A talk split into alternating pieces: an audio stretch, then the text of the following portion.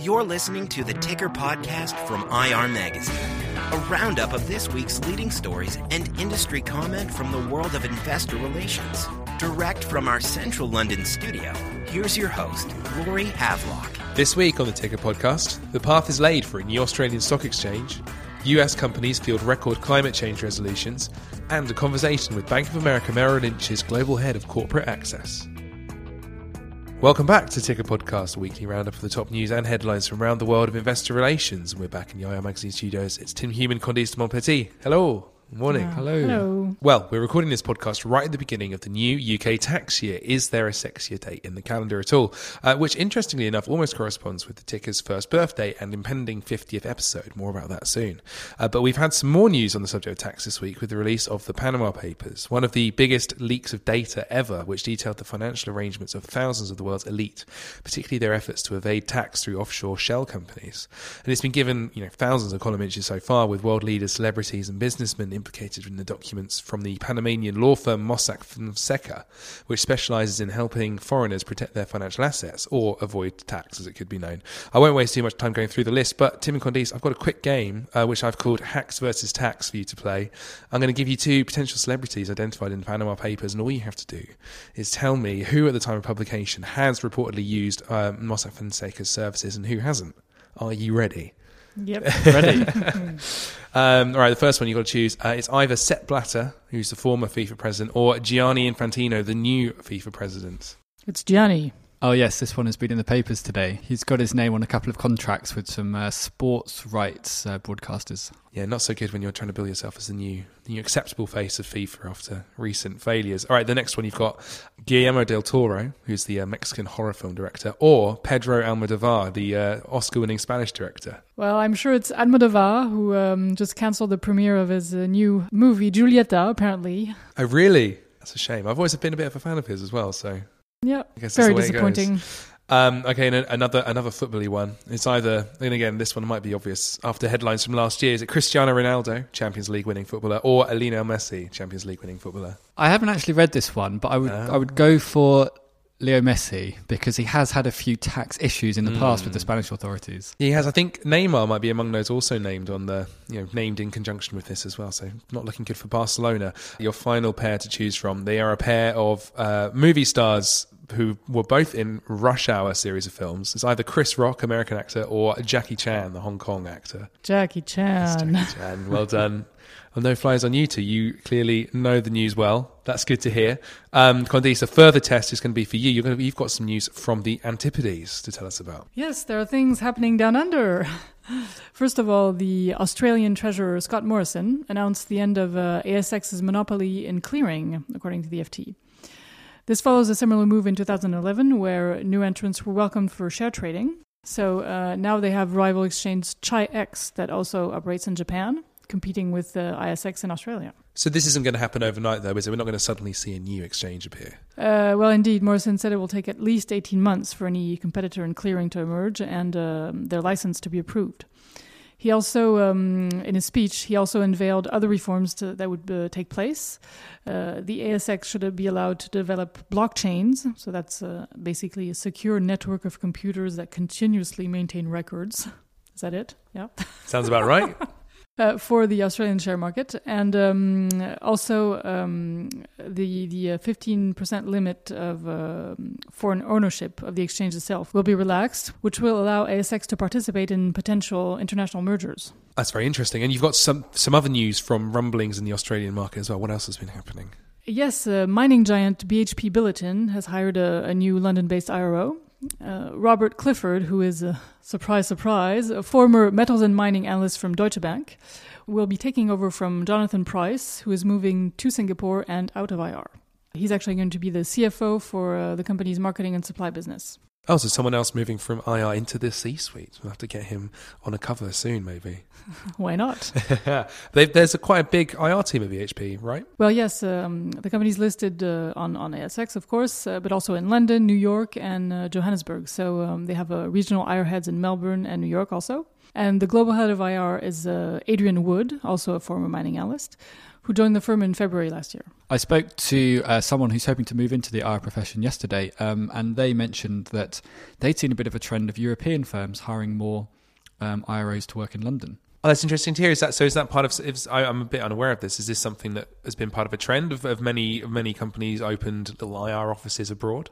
Well, I know that a couple of years ago um, there was a wave of um, Western companies sending out IROs to, to China. So yeah, so maybe maybe China's kind of uh, out of fashion now. I wouldn't, wouldn't be a bad place to get posted at all. Actually, I wouldn't mind a, a gig in China. But I couldn't sit here and list all the places I'd rather be rather than a, a, a drizzly Wednesday in London anyway. Uh, but I've been looking at some news this week that companies in the US are facing increased scrutiny from their investors over climate change related issues. As shareholders recorded a record number of board proposals addressing the topic in 2016. Uh, it's part of a, in part of a report called Proxy Preview 2016, which was co authored by uh, shareholder advocacy group As You Sow, Investor Engagement Fund Proxy Impact, and the Sustainable Investments Institute. Uh, it's found that US companies have faced 94 climate change resolutions this year, compared with 82 in the same period in 2015. Uh, the uh, proxy preview 2016 also finds that fewer US companies have asked the SEC to omit shareholder proposals this year, just 71 compared with 113 at this point in 2013, and that the SEC has rejected 14 already in 2016. And those shareholder activists appear to have filed fewer resolutions this year overall, uh, 370 versus 433 in 2015 and 417 the year before. There have been an extra 72 sustainability resolutions from New York pension funds demanding proxy access in companies. So, an awful lot of resolutions there. And what were those uh, resolutions about? Uh, well, of the climate change ones, and those picked up in the report particularly, they found that 22 were asking energy firms about how climate change would affect their operations. So I guess because there have been a couple in the news recently who have, you know, underestimated the risk that climate change might pose to them. Uh, another 18 are focused on risks associated with fracking for shale gas. It's a big topic in the UK particularly. And another 19 have asked companies to set greenhouse gas emission targets. There are also 11 um, proposals which were brought to just two companies, and all of them are pushing for the energy firms in question to change how they account for changes in their reserves. Um, and another that suggests executive bonuses should be linked to those accounting changes, so meeting those targets.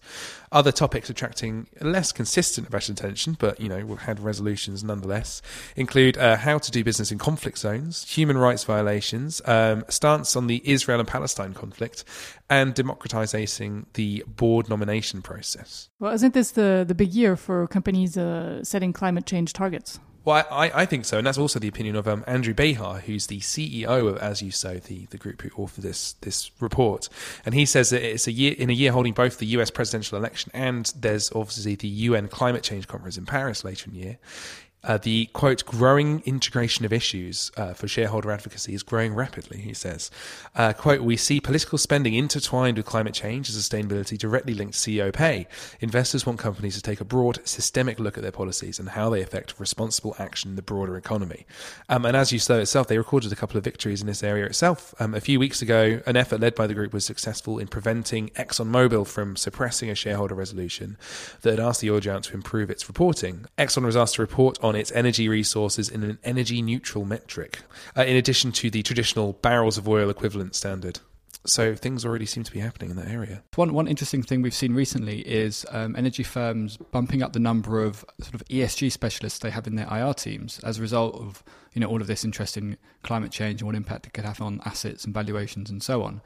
So, for example, uh, Royal Dutch Shell now has two ESG specialists in its IR team. It has a large IR team, but it's still like a quite a significant number of people focused on that one area. Do you think that's something led by the buy and sell side? Do you remember we had a, um, our European think tank last year? You know, the ESG specialist from Aviva talking and, and about maybe it, it, seems that if your um, investor or your analyst has an ESG specialist, maybe you need someone who can speak their language to talk back to them. Mm, yes, that's quite possibly true. And um, certainly companies are getting a lot more questions about this and more and more investors are focusing on it. So it makes sense for IR teams to specialize in this area, particularly if they are energy companies. And speaking of our think tanks, um, which are usually led by the irrepressible IR Magazine editorial director Neil Stewart, and Tim, you've been looking at um, some more tidbits that Neil has, has gained for IR Magazine uh, in the realm of corporate access. Is that right? Yes, as you mentioned, IR Magazine's editorial director Neil Stewart um, recently spoke with Liz Everett, Bank of America Merrill Lynch's global head of corporate access.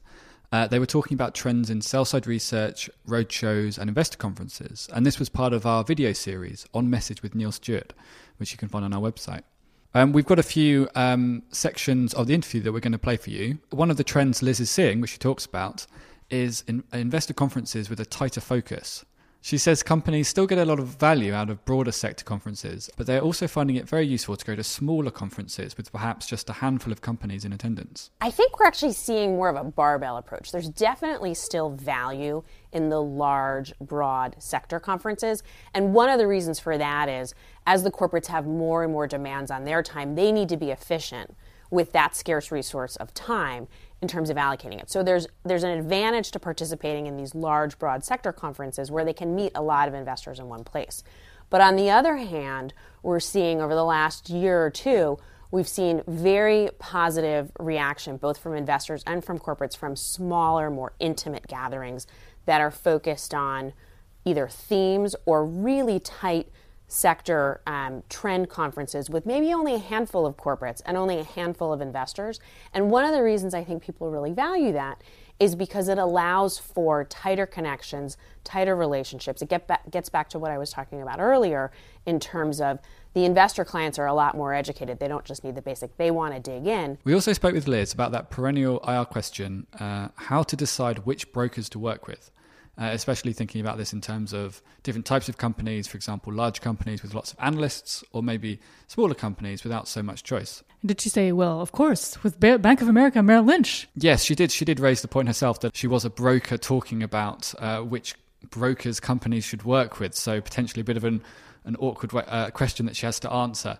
But she just talked about some of the general ways that companies might want to make these decisions without going into specifics about which firm to use. Uh, for example, she said that the number one way that companies still make decisions about which broker to use uh, is um, who covers them in terms of their analyst coverage. So when companies are thinking about who to work with and who not to work with, if there isn't an analyst covering you, then that's how you make the first cut, as she put it. Well, there's a lot of nuance here depending on the type of corporate, right? So a large cap versus a small cap or whatnot. But I think the number one driver is analyst coverage. So for the most part, again, if this is if corporate access is increasingly important, there's more asks to the corporates. One of the ways that they're going to trim their list and make their decision is who has who's covering their company. Um, it's not an exclusive factor, and we'll see actually in in the survey that you guys are public, just published it does mention that you see more small caps willing to participate and work with a broker who doesn't cover them. But in general, I think that's one of the first ways that corporates will cut their list. And then I think what, what they try and do is be thoughtful about allocating, again, their scarce resource of their time with those brokers. In, in, general, we're seeing them do at least one touch point with each covering broker per year, whether that's a conference, an NDR, mm-hmm. whatever it might be. Finally, we looked ahead and talked to Liz about trends in corporate access practices and how technology is being used to bring companies and investors together. Uh, Liz mentioned a growing use of video conferencing, particularly to reach investors beyond uh, major investment centres. Interestingly, she also noted that investors are showing a greater interest in broader thematic research and discussed how companies can open up new investment opportunities if they can show how they fit into these themes. We are increasingly using technology. I wouldn't say that it's new technologies, but video conferencing is certainly something that we're seeing telepresence more and more, um, especially as we look at connecting investors who are maybe in not the metropolis areas of, of the country or the world. It's an effective way to connect that. The other thing that I think we're seeing a lot more of is the focus on thematic investing and thematic research. Um, if you listen to Michael Hartnett, our chief investment strategist, he'll talk about the not only the, the trend of thematic research, but the fact that thematic investing is actually outperforming the market. So that's why investors are paying attention to mm-hmm. that. And what we're seeing is we're tying that into our corporate access events. So at our large sector conferences, we'll have thematic panels that talk about some of these these these thematic and um, sometimes people from elsewhere in the ecosystem and, and that's yeah. exact so yeah. so we know why investors care but why do companies care yeah companies care because if they can get associated with a theme, yeah. that's going to broaden the number of investors or the portfolio managers mm-hmm. who might not have been thinking about them yes, as Tim has just mentioned, those thoughts are available in complete form uh, in our videos on Message with Neil Stewart. You can find them on our homepage, which is irmagazine.com right now, or also our YouTube channel, which is youtube.com forward slash investor relations mag. And of course, if you want to hear more from some of the IR world's um, leading thinkers, then the next opportunity will be the IR Magazine think tank Euro Leaders, which is going to take place on June 22nd, 2016 in London, the same day, of course, as our Awards 2016 for Europe. Um, it's an invitation only event that enables senior IROs to discuss, debate, and dissect topical issues affecting European IR. You can find out some more information on our events website, irmagazine.com forward slash events. And that's just about all we have time for. Thank you, Tim Candice, for joining us again this week. Thank you, Rory. Thanks, Rory. And we'll be back next time, in the same place. Goodbye. Au revoir. You've been listening to the Ticker podcast from IR Magazine. For free access to all the latest global investor relations news and analysis, register at irmagazine.com or download the app.